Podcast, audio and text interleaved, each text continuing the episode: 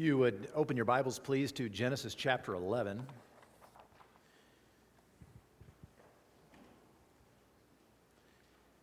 And our passage today is really going to be verses 1 through 9 of chapter 11, though we will address uh, chapter 10 as well. But I want to read for us today 11 verses 1 through 9.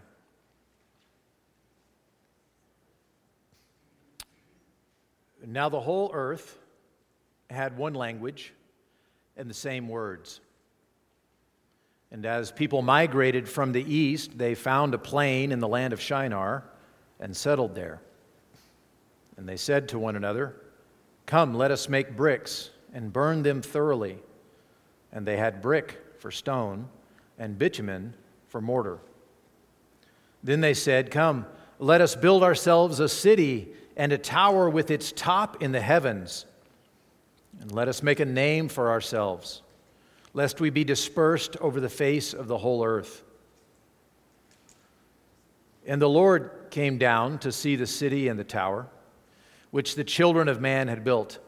And the Lord said, Behold, they are one people, and they have all one language. And this is only the beginning of what they will do. And nothing that they propose to do will now be impossible for them. Come, let us go down there and, uh, and there confuse their language, so that they may not understand one another's speech. So the Lord dispersed them from there over the face of all the earth, and they left off building the city. Therefore, its name was called Babel, because there the Lord confused the language of all the earth. And from there the Lord dispersed them over the face of all the earth. Let's pray.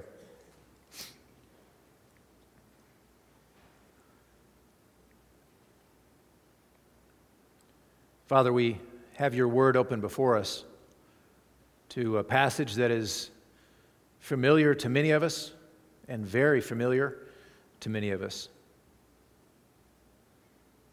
Thank you that you've given us your word. And may the familiarity of this passage this morning not cause us to overlook it, not cause us to think that we have already uh, wrung everything out of it we can, but instead may we come to it with fresh eyes this morning. And may you minister to our hearts even in these next few minutes. We pray in Jesus' name. Amen. So, this chapter, as I said, is very familiar to us. It's one that uh, gets told in Sunday school class a lot. It's a fascinating one. I remember it from early on in my own uh, Christian life and even before Christian life, hearing about the Tower of Babel. And, and uh, so it's very uh, familiar to us. And of course, it's, uh, it, it's about languages. It, it ends up with a discussion about languages. And I personally think languages are, are very interesting. Um, I didn't always think that. I took four years of French in high school. I don't speak French. I learned about 10 words. I got A's all four years, but I never learned French because I just didn't care. And then I became a Christian my senior year of high school, and suddenly languages became important because we want to take the Word of God to people who speak other languages. And oh, rats, I wish I had studied French. but I didn't. I moved on and learned other languages. And whatnot. But, uh, but I love languages, but they can be very confusing. And uh, when you travel internationally, that's one of the things you have to get used to when you're going through a foreign airport, is you have to learn to watch the colors and the symbols and worry less about the words themselves. At least that's uh, what I have learned. And, and, uh, but language can be very confusing. And we live in a world with lots of languages. And in our day and age, you know, we have communication in, uh, uh, we have computers and we have phones where you can type in one language or you can even speak in one language and it'll translate it immediately to another. Well, that's fascinating. And, uh, but language is a very interesting thing, but it's also uh, a little bit frightening. If you've ever been in a context where you've been in need in a foreign culture and you needed help right now and you, you didn't have the language of that culture, you know the panic that can set in and that's when the, the, the, signals and the hand, you know, you're trying to gesture to, uh, to communicate yourself. So it, it can be a little bit terrifying if you don't have languages. Well, our passage today takes us back to a time uh, before this language confusion existed. Uh, and it tells us really about how it came about, why it came about, and things like that. And so it's, uh, it's an interesting passage for that, but it's also going to be very important for other reasons as well. Now, before we get to chapter 11, you'll notice that I entirely skipped chapter 10. I noticed, and you noticed, right? But um, really, I just didn't want to read all those words, uh, the foreign names that I couldn't pronounce all the way through. No, that's, that's not really true.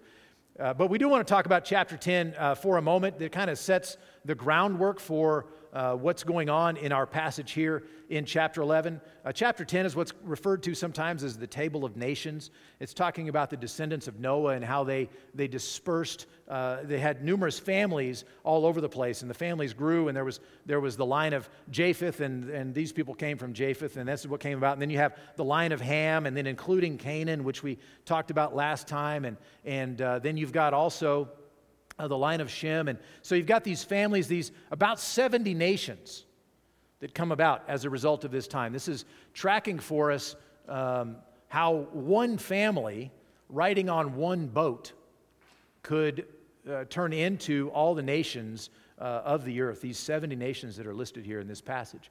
It's a description about the growth of mankind. And, and in there, you have some, you know, the story of Nimrod, and you've got some other things like that. But basically, it's describing for us where all these nations came from. Not exactly the nations we see today, but, but how mankind multiplied and became many, many nations. Went from one family to many nations. And that brings us really to our passage today, which is, uh, which is focused more specifically on one uh, incident that's going to help us in, uh, in understanding really kind of a part of the course of the rest of the Bible. And so I've broken up this passage just into a couple of sections, verses 1 through 4, and then uh, 5 and following will be the next one. And uh, the first part here, as we focus in on this one account, we can kind of see a picture. It's actually a, a large picture of man's arrogance. And uh, so we want to look at that for uh, just a little bit and see what man was up to, right? It starts off um, now, the whole earth had one language and the same words, right? So they, they, they, could communicate with each other. There was a, though there are 70 nations, though there's this great spreading, now I don't think chapter 11 necessarily follows chronologically from exactly the end of chapter 10. It kind of fits in there uh, in some ways, but, but you've got this notion that everybody could speak the same language. They could communicate freely and easily with each other. And, um, you know, I was thinking about uh, this weekend was my 30th high school reunion. And so I got to see people I hadn't seen in literally 30 years. And uh, I, so we were reflecting back and looking at old yearbooks and the, the hairstyles and the people trying to grow facial hair and the, the whole thing. It was, it was very entertaining. But, but one of the things that was extremely different back in the 80s was the ability to communicate uh, immediately and internationally. You know, you could pick up your phone right now, and you probably know somebody who's in a foreign country right now, and you could call them up on FaceTime, and, and we could have a conversation immediately and easily. We could communicate so clearly with everybody, right? And so uh, back in the 80s, that wasn't necessarily so. And of course, earlier, that wasn't necessarily so. But here we live in a time where, where people can communicate freely with each other. What we're reading about here in chapter 11, people could talk to each other. There was, uh, there was one one language. They used the same words. And, and as people migrated from the east or perhaps eastward, uh, they found a plain in the land of Shinar and they settled there, right? And so there's a great place to live. It's a big, wide open space. And so people kind of started congregating there. Well, that's uh, okay, so be it. But we get to verse 3 and we begin to see man's arrogance. First of all, he says, Come, let us make bricks. All right, so they have in mind a construction project. They, they want to start building. And so they're going to be using uh, these bricks and they're going to use uh, the bricks for stone and they're going to build something, right? That's the beginnings of a plan. They've gotten together, they found a great place to live, and here's where we're going to build, is basically what they're saying. And so they're going to make bricks, and then we see in uh, verse 4, they say, Not only come let us make bricks, but come let us build ourselves a city and a tower with its top in the heavens. They've got grand designs. They've got big ideas for what they want to do. We've got uh, found a great place to build. It's a good place to live, and it's a big, wide open, flat space you can, you can build. And so let's do that. Let's get our construction materials together. Let's build a city. And in this city is going to be a tower. And the tower is most likely a, a type of tower called a ziggurat, which is uh, which has four sides and stairways going up to the top. The idea is uh, th- that you can access heaven in some way. And it says here, uh, with its top in the heavens, that's not just saying how tall they want to build it. They're not just saying, well, we want it to be 100 stories or 150 stories or whatever might have been magnificent in their mind. The idea is to reach the heavens. I remember the first night I flew into Chicago and uh, was starting school and and uh, got picked up from the airport in typical, you know, it was January and January in Chicago tend to be, you know, a lot of cloud cover and snow and stuff. And so we're driving by the city, come from the airport, they pick me up, they're driving me by the city to Moody, and I see all these buildings, but because of the low cloud cover, uh, I couldn't see the tops of the buildings. But they reached up to the heavens, as it were. They were right into the clouds. And so I asked the, the uh, uh, student who had picked me up from the airport, I said, So, how high do those buildings go beyond the clouds? Well, he thought I meant, I, I, don't, I don't know what he thought I meant. But what he said was, Well, it depends on how tall the building is and how low the clouds are. wow, man, I'm glad I got that cleared up. Here, all this time, I was confused about how that worked. What I wanted to know was can I see a third of the building? Am I looking at half the building? How, how high does this thing go? The Sears Tower and all these, right? But the idea is for this tower to reach to the heavens, not just be really tall so you can house a lot of people. The idea is to touch, to access the heavens. There's going to be a stairway to take you there. There's going to be a way to get there, an elevator, as it were, to give them access to the heavens. But what's fascinating, many fascinating things about this, but the people had been told be fruitful, multiply, fill the earth, scatter. And what we read happening here is they're gathering. They're doing exactly the opposite. They're ignoring what, what uh, Adam had been told back in 128 be fruitful, multiply, fill the earth, and, and uh, had been repeated to Noah after the flood, the same exact thing. And instead, they set about congregating together. Right? They're, they're, they're going to go together and join together. They're going to build this city and they're going to build this tower and uh, a tall tower that's going to give them access to the heavens, going to give them access to the place where God lives. They're going to do that themselves. They're going to find a way, they're going to build a way there. They, instead of accessing God by prayer, instead of accessing God by faith, they're accessing God by building a stairway that will take them to Him. And so they say, Come, let us build ourselves a city and a tower. And then they say, And let us make a name for ourselves. Why are they building this thing? Well, there's a lot of motivation that's going on behind what they're doing here, but one of those things is that they want to do something that will be wonderful, recognized, remembered forever. They want to do it for their name's sake. Let us make a name for ourselves. We're going to build a city that people will talk about. Those people from that city, they are wonderful. They're brilliant. They're powerful. They're whatever. So they want to make a name for themselves. And then, thirdly, you see, let us, uh, lest, we, so we're going to build this city, make a name for ourselves, lest we be dispersed over the face of the earth. So their very goal for doing so is directly against what God had commanded them to do. He said, Go, be fruitful, multiply, fill the earth, go everywhere, scatter. And they say, We're going to build this tower so that we won't be scattered. Right? They want to do their thing, they want to accomplish their purposes and not God's purposes. And so uh, I've called this section Man's Arrogance. I really could have called this first section Warnings from Babel about the heart of man. Warning number one Beware man made religion and attempts to tame God You see, that's kind of what they're doing. By, you know, building a way to get to God, as it were, by accessing the heavens, by, by making this tower that will take them to the place where God lives, they've got access to God.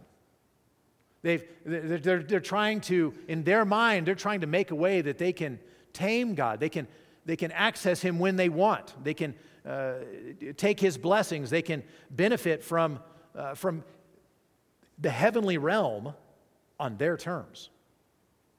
And that's man made religion, isn't it?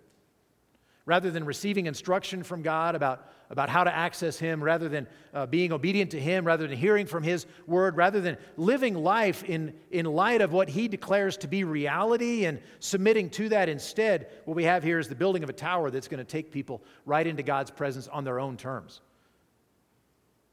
So beware man made religion and attempts to tame God or gain our own access to heavenly blessings that really are only found in Him that He gives freely, but He gives freely in His way. And so we need to be aware. And by the way, this is not the last uh, tower to reach the heavens that's been built. If you think about man made religion, you think about uh, all different uh, ideas about how you can access God, how you perhaps are God, perhaps uh, how you can do this thing and that thing to arrange it so that you can, uh, uh, so that God will be happy to do your will. Those, those, those are all towers of Babel. Those are all efforts to tame God and get Him to do what we want. And so beware of man made religion. Instead, we're going to learn about God revealing Himself, about man uh, having to submit to reality as God declares that it is. So, beware man made religion. Secondly, beware the deadly appeal of self exaltation, the desire to na- make a name for yourself. They, they wanted to access God. They wanted to be all gathered together lest they be dispersed. They wanted to make a name for themselves. They wanted people to know them. And how tempting is that? How many ministries, even, this, we're not just talking, you know, uh, a famous athlete who, you know, buys into his own press or whatever, but, but even ministries that are, that are started off, you know, for the glory of God, pointing to Him, and then the pastor becomes somebody, or the, uh, this speaker becomes somebody, and now it's, it's, it's all about that speaker, or that pastor's fame or name, and then people start coming to church to hear that guy, and then the ministry becomes about that guy, and he's really kind of making a name for himself. And after a while, you kind of have to think hard back to when the ministry was really about Christ because it's kind of now become about what the pastor can say or do or how influential he is or, or what he can accomplish or the latest book he wrote. So this isn't just about people long ago who were building a tower in Shinar. This is, this is a temptation that we have right where we are. So, warnings from Babel corruption that uh, we saw back in chapter 6 had become so prevalent in uh, Genesis chapter 6, which led up to the flood. That, that sin was more explicitly sexual and political. And here we see sin taking a different form. It shows itself in man made religious pursuits, coupled together with a man centered self determination. Man is the measure of all things. I am the master uh, of my fate.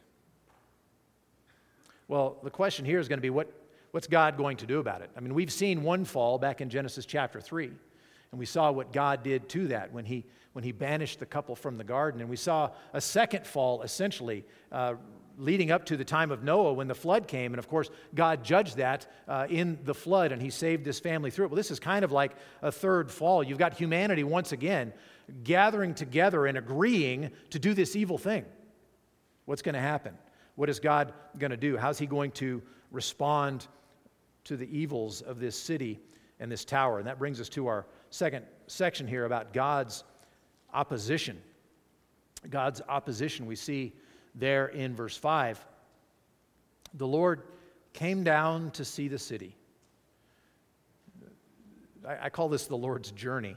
And there's some irony here because they wanted to build a tower that was so magnificent it would go right to heaven so that they could get right into God's presence. Right in their mind, this is, this is the, the, the largest and most glorious construction project that takes us right into the heavenly realm. It's going to it's going to brush up against the heavens.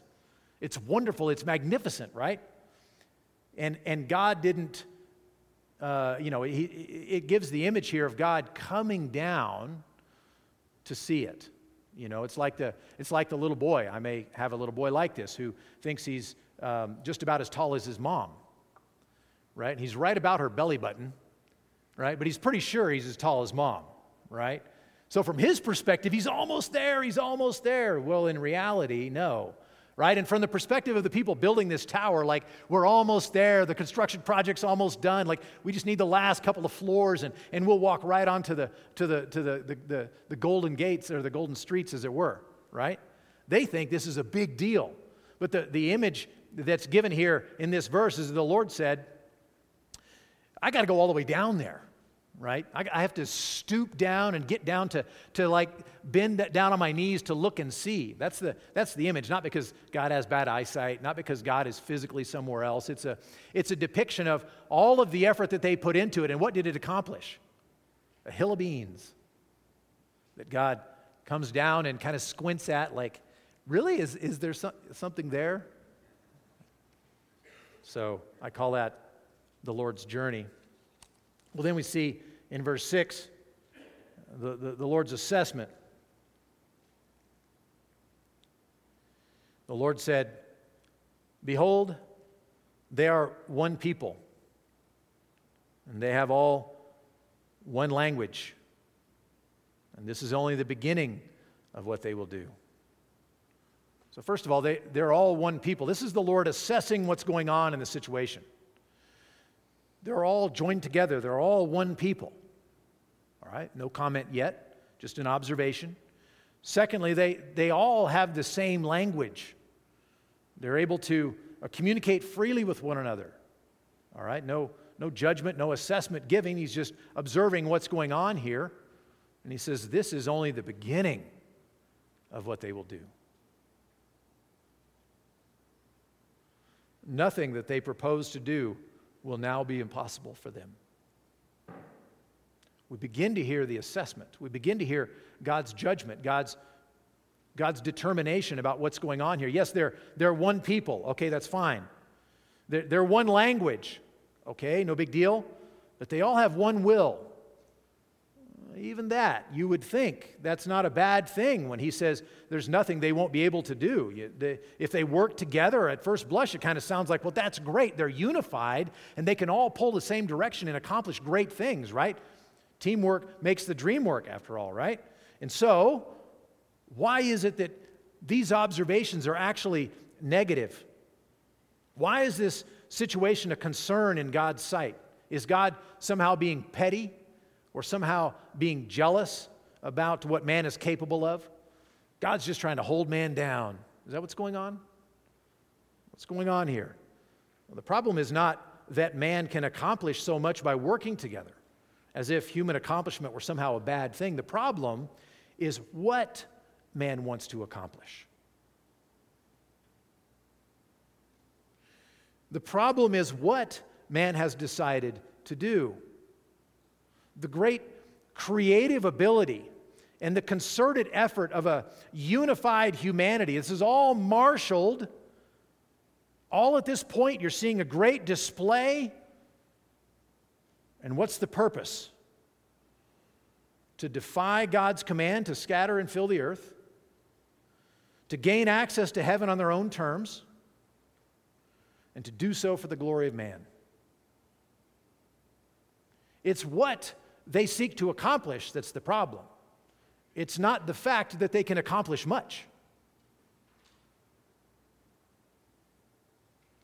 These are the kinds of things that people want to do, and therein lies the problem. I was thinking this morning as we were listening to Steve and Jennifer talk about their ministry and talk about uh, all the things that are possible now with phones and apps and all kinds of stuff that's unimaginable the ways ministry can, can go out and the Word of God can get to places that doesn't have electricity. And it can get there on a smartphone because it got here and there and here and there and there. And, and somebody hiked up a mountain and here they've got the Word of God in their language with something they can see, something they can understand. It's amazing what has been accomplished.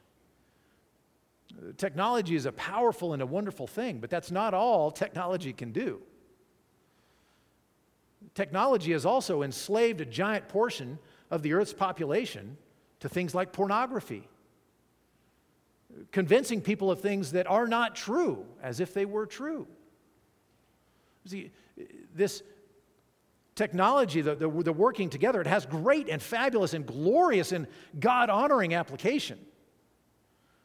And it can destroy lives and destroy worlds. And the problem here is not that, oh, they accomplished too much, their technology got too advanced or whatever. The problem was what they were doing with their technology, building their own kingdom against God's word and for their own glory. And so that's the situation. What's, what's the Lord's solution? Verse 7 Come. I think that's ironically, by the way, that he says that. So, come, let us. That's what they said. Hey, we've got ideas. Let's go build bricks, and then we're going to build this tower. We're going to build this city, and come let us do all these things, right? And here it's worded this way God says, okay, come, let us go down and there confuse their language. So the Lord comes down, as it were. He stoops down right to their level. He's, he's got his purposes as well. They had theirs, he had his. And so he says, Let us go down and there confuse their language so they may not understand one another's speech. Right now, if I were putting together the plan for how to stop this, you know, world domination by this culture in Shinar, I would not have first thought of, hey, let's change their language right? Let's mess with their dialect. Let's change their vocabulary and, and things like that. But that's what God exactly does, right? It kind of maybe seems like an odd way to solve the problem. But remember what the problem is. Everyone is putting their sinful heads together to invent new and more creative ways to do evil, to accomplish their own purposes. And so the solution the Lord gives is making it so those sinful people can't put their sinful heads together anymore to make their sinful plans.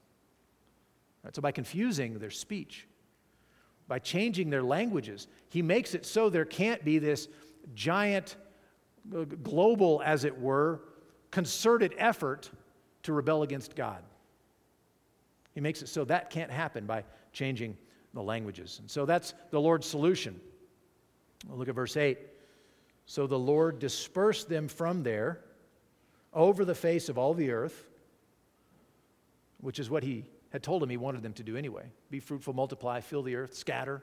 I want you to go everywhere. I want, you, I want there to be people living in Nevada as well as California and in Canada as well as Mexico. And I want people living all over the place. I want, I want people to be scattered. And so the Lord dispersed them from there over all the face of the earth, and they left off building the city. That, that thing that was the focal point, the center for their s- sinful focus, for their self aggrandizement, for their their man, uh, man-made, man-centered religion that was going to give them access to God on their terms. He dispersed that and he took it away. And so he hit the kill switch on it.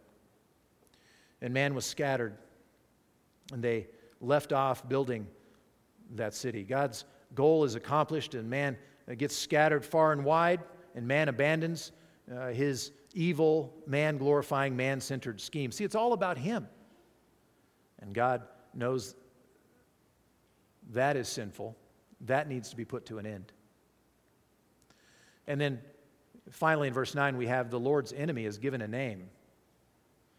Here, this place is called Babel because it sounds like the word for confusion. And you can imagine the confusion that would have, that, that would have been around that day right? And so it's called Babel. Well, later on, it's closely connected in the Old Testament with Babylon. It's not just a trick of the English language that makes it sound similar. They are related to one another. It's in the same part of the world and accomplishing the same kinds of things. And so uh, you can see that later on in the Old Testament, Babylon becomes a very significant enemy of God's people. It ends up uh, warring against them. It ends up actually uh, destroying Judah and taking them into captivity to Babylon. So this is a representative. This is, a, this is God's enemy in the flesh, as it were Babylon. It starts here in Babel. Goes to Babylon in the Old Testament, where Judah ends up being in exile, and then all the way into the New Testament, all the way into Revelation. You have language about Babylon again popping up as the enemy of God's people, the representative, the, the, the, physical representation of, of all of the evil forces against God. Right? So we have right here a theme developing about God's enemy and what, uh, what God's enemies look like, named Babel in this place. So before we move on, I've got a couple of observations. At first blush, this judgment of God may look like pure judgment.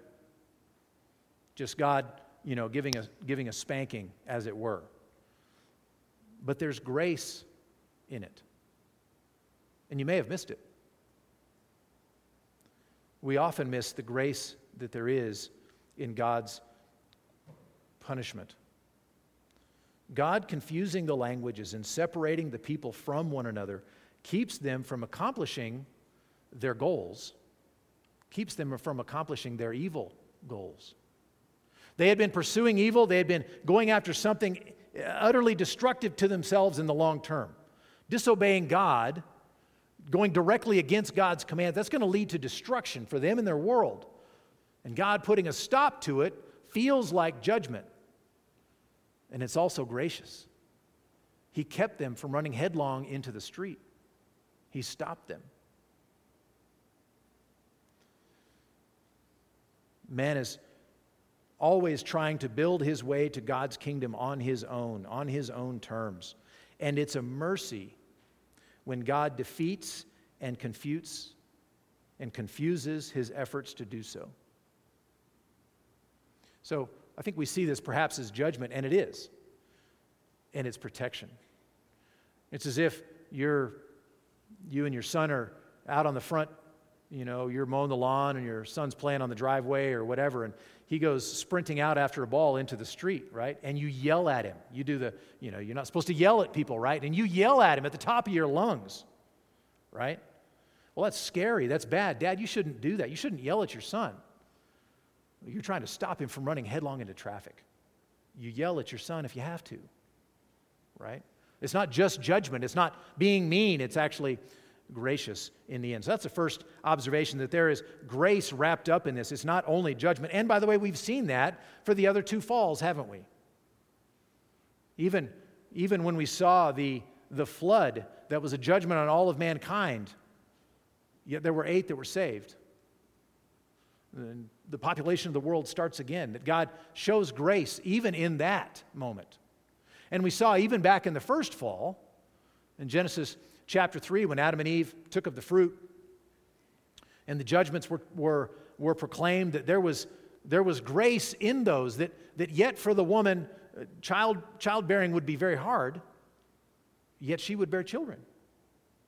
And yet there would be struggle in the relationship between the husband and wife, yet there would be husbands and wives to struggle together. And though it's hard for the man to make a living and, and the ground doesn't produce as it should, it produces thorns and thistles, yet he will get to eat bread. He'll just have to work hard to get there. So you see grace wrapped up even in those statements of judgment, and that is true here as well. That's the first observation.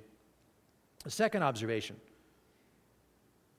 if you were at Babel on that day, you're part of the construction crew, I don't know, right? You're making cakes, right, Sue? For the workers so that they can enjoy uh, eating good cakes while they're building this thing, right? So if you're there at Babel, it would have been tough to make sense of what was happening, right? One day you go to work and you can talk to everybody.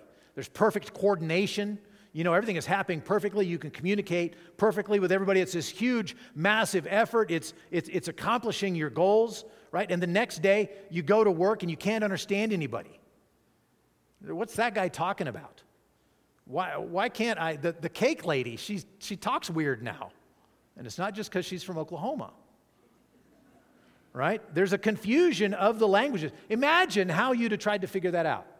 You would have been utterly confused, which is why they call it Babel. Consistent, right? It would have been utterly confusing. Only divine commentary Only God's perspective can describe and tell for us what was really happening in that situation. You would have just been confused and not known what was going on, but the divine commentary of Scripture helps us to understand what was going on. We in our lives are not usually given a peek behind the veil, as it were. We live this life. We're right down here and we see the things that are going on. And I was talking with, uh, with Jennifer earlier about the world, the changes, the political changes in the world, and, and uh, sociological change, like just society is changing, economics changing, things are changing. The political, the realm, everything, so much is changing, right? And we don't understand it, right? You, you think about it, you observe, people make comments. Some people talk like they really, really know what's going on. I wonder, right? It's not until we hear divine commentary that we get a perfect picture of what was happening. You would not have understood what was happening at Babel, but now, since we have God's word describing those things for us, describing what God was accomplishing, now we understand what God was doing. The problem is, for you and for me, we don't have God's divine commentary on 2022. We don't have God's commentary on what's, what God is doing in the world. We have guesses. Some guesses are better than others. Some are more biblical than others, but we don't really know. And in these times, when we don't understand, when, when chaos is going on and we can't, we can't read it, we can't figure it out, it's imperative for us to know who God really is. So that we can trust Him when it looks, by everything we see around us, like He's not in control when we know who He really is, when we know that we don't know what He's doing, but that He is doing something and He hasn't lost control of the situation, we can have confidence in the midst of the storm. And so you may be going through a time in life. I've talked about politics and economics and all this, all this kind of stuff. There may be other things. Maybe, pers- maybe personally, you can't figure out the, the, the maelstrom that is your life why is this relationship doing what it's doing? Or, or, or why am I seeing this in my life? Or why is my family undergoing this impossible struggle? I don't know. I can't answer that for you, but I do know who God is. And I know that if you are His child, He is working good for you. He is working good for you. He is conforming you to the image of Christ, even in that difficult thing. And, Christian, that's what you ultimately want. So that's just an observation for our day. But the passage is not done. I mean, the passage is done. I'm going to I'm to leave this passage and go to a new one. But uh, if you'll turn to Acts chapter 2, I'm not just jumping to a random place in the, in the Bible. I was doing a, a paper when I was in school and going through the book of Acts and working through it. And, and uh, so I was working on Acts chapter 2. And as I was studying through this passage, I, I noticed a couple of fascinating things, themes from the Old Testament. So, studying through the beginning of Acts chapter 2 took me to two key places. There are others, but took me to two key places in the Old Testament. One was the giving of the law at Mount Sinai. The imagery, the smoke, the fire, the rumbling, the noise, the, all that kind of stuff uh, is imagery that's used in Exodus chapter 19. And so it takes you there, but it also takes you back to our passage in Genesis chapter 11. By the way, it also takes you to Genesis chapter 10 as there's sort of a new table of nations given, all these nations that are represented. And so uh, we go to Acts chapter 2 and we see the direction that this is going on the broad scale. This, this story in Genesis 11 is not done. There are threads that, that hang out there that God comes and grabs and brings back into the text in Acts chapter 2 and in other places, but we're going to look at Acts chapter 2. I'm just going to read for us uh, verses 1 through 13 and then, and then uh, point out some commonalities here. Starting in verse 1 When the day of Pentecost arrived, they, the disciples, were all together in one place, and suddenly there came from heaven a sound like a mighty rushing wind, and it filled the entire house where they were sitting. And divided tongues as of fire appeared to them and rested on each of them. And they were all filled with the Holy Spirit and began to speak in other tongues as the Spirit gave them utterance. Verse 5 Now there were dwelling in Jerusalem Jews, devout men from every nation under heaven. And at this sound, the multitude came together, and they were bewildered because each one was hearing them speak in his own language. And they were amazed and astonished, saying, Are not all these who are speaking Galileans? And how is it that we hear, each one of us in his own native language? Parthians and Medes and Elamites and residents of Mesopotamia, Judea and Cappadocia, Pontus and Asia, Phrygia and Pamphylia, Egypt and the parts of Libya belonging to Cyrene, and visitors from Rome, both Jews and proselytes, Cretans and Arabians. We hear them telling in our own tongues the mighty works of God. And all were amazed and perplexed, saying to one another, What does this mean? Now, there's a whole lot in this passage, and I'm just going to touch on a couple of elements. You saw the themes from the passage we just read back in Genesis chapter 11. Whereas, whereas one family in Genesis chapter 10 became a multitude of nations. And whereas in Genesis chapter 11, one language became a multitude of tongues, so the message of God's redemption in Christ goes from one people, the Jews, to all the nations. And it goes from one language to every language by the miraculous work of God. You have the gospel going forth. The languages are no longer barriers, not only because of technology, not only because of these other things, but here it's the work of the Holy Spirit that makes it so there is no barrier to the gospel. The people of God begin to speak with numerous tongues. And so that confusion that was caused at Babel, that, that, that time where one language was dispersed into numerous languages and it caused all this confusion, it caused the spreading. Here you've got the gospel being given in one language, but then it goes to every language. And it goes from one people and it spreads to all peoples. Unifying them, but not by drawing them together into the, the, the plain of Shinar not by gathering them into, into one spot like that, but instead the gospel going far and wide to them and saving them where they are. So we read in Revelation chapter 5, singing of Jesus, By your blood, you ransomed people for God from every tribe and language and people and nation. And so we have a picture that this confusion that's caused back in Genesis chapter 11 is not insurmountable to God. The Spirit of God will work in the people of God, and the message of the saving work of God will go far and wide to all the world. He will overcome it. And so that thread of language back there comes back in in a powerful way, in a redemptive way in Acts chapter 2. And I've got a couple of points of application for us here at, at the end.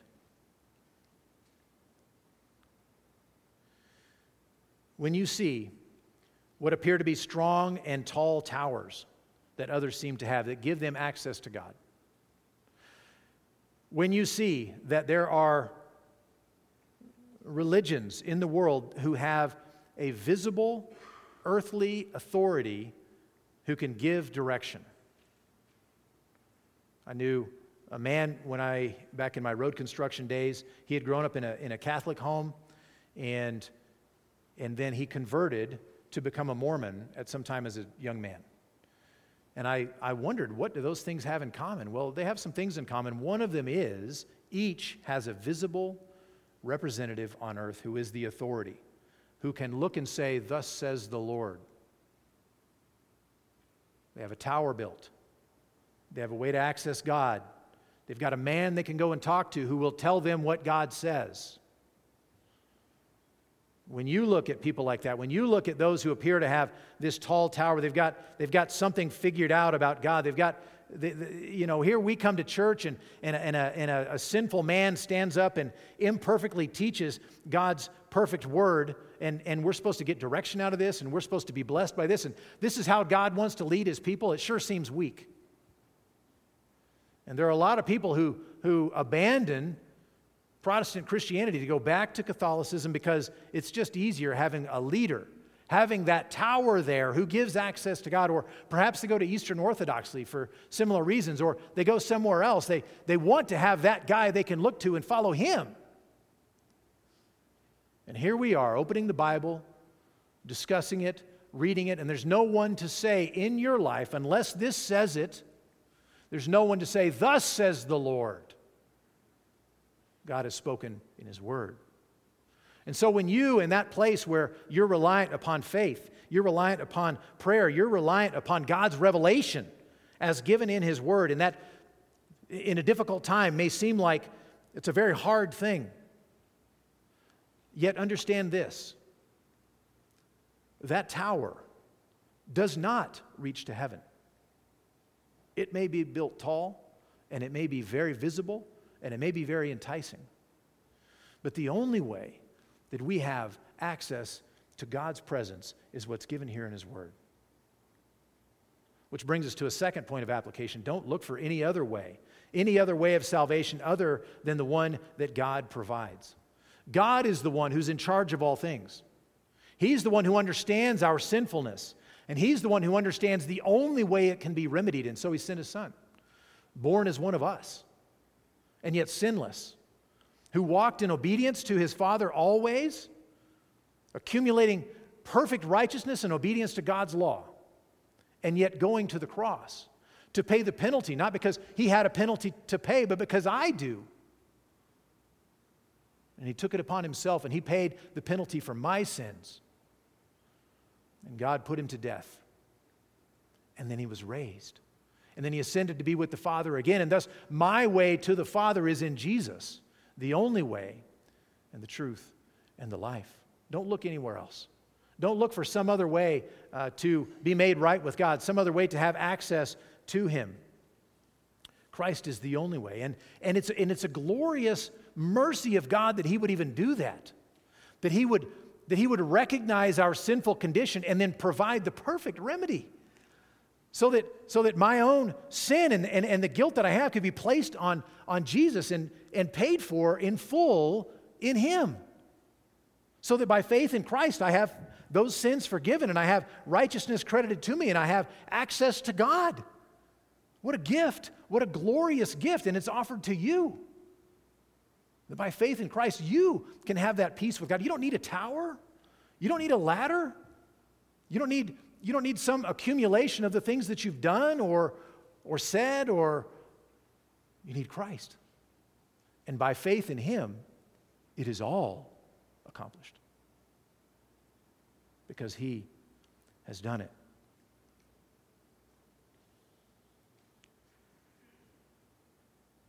Final point of application, and I'll close.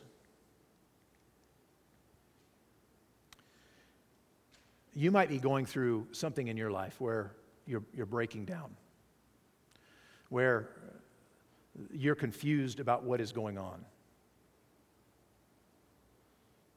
Maybe your life is falling apart, your health is falling apart. Maybe you, you feel like you're losing your edge, like you're perhaps like you're losing your mind. Now, I, I don't know your circumstance. I can't speak into uh, your circumstance. But in looking at this passage in Genesis chapter 11, that falling apart and that destruction that, that is the last thing in the world you want, yet it may be a severe mercy of God towards you, where God interferes, where God confuses your efforts in order to keep you from some evil. Or perhaps in order just to give you something else that's glorious and more wonderful than you ever would have imagined. Maybe He's redirecting you to something new that you never thought of before, and something that if your current course of action would, would just pan out, you'd never think of that thing. When that thing is so much better. God may just be being merciful to you. Maybe God is sparing you a fate of accomplishing something evil, or maybe He's giving you something more glorious and more wonderful than you ever could have imagined. Well, there are other things that we could observe from Genesis chapter 11.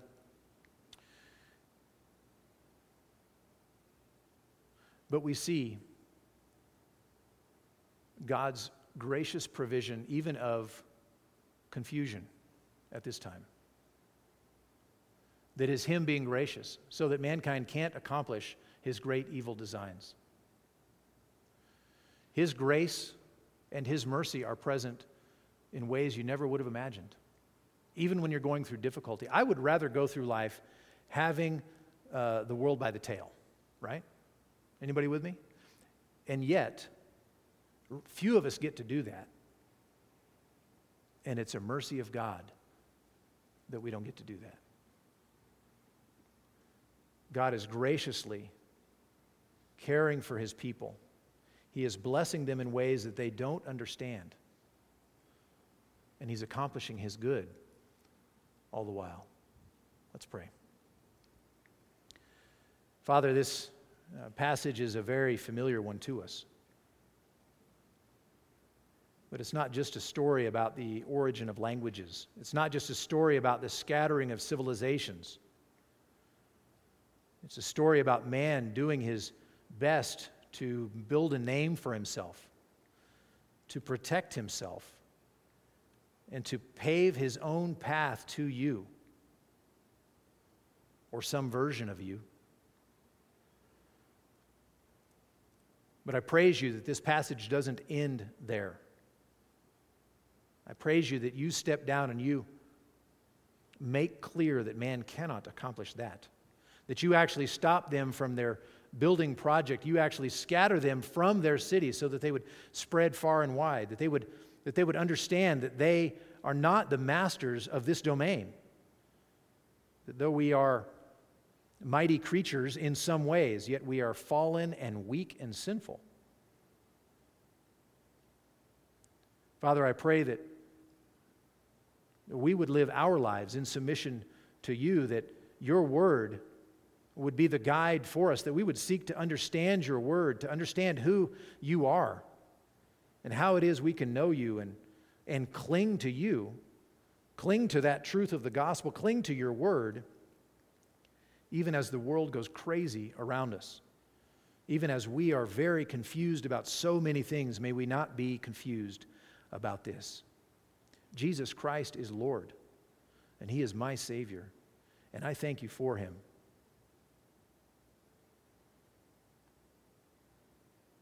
Pray in Jesus' name. Amen.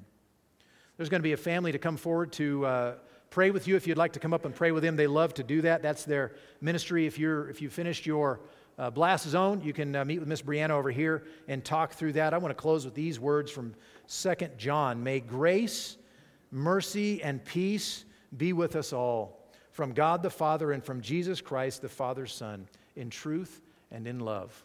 God bless you all, and you're dismissed.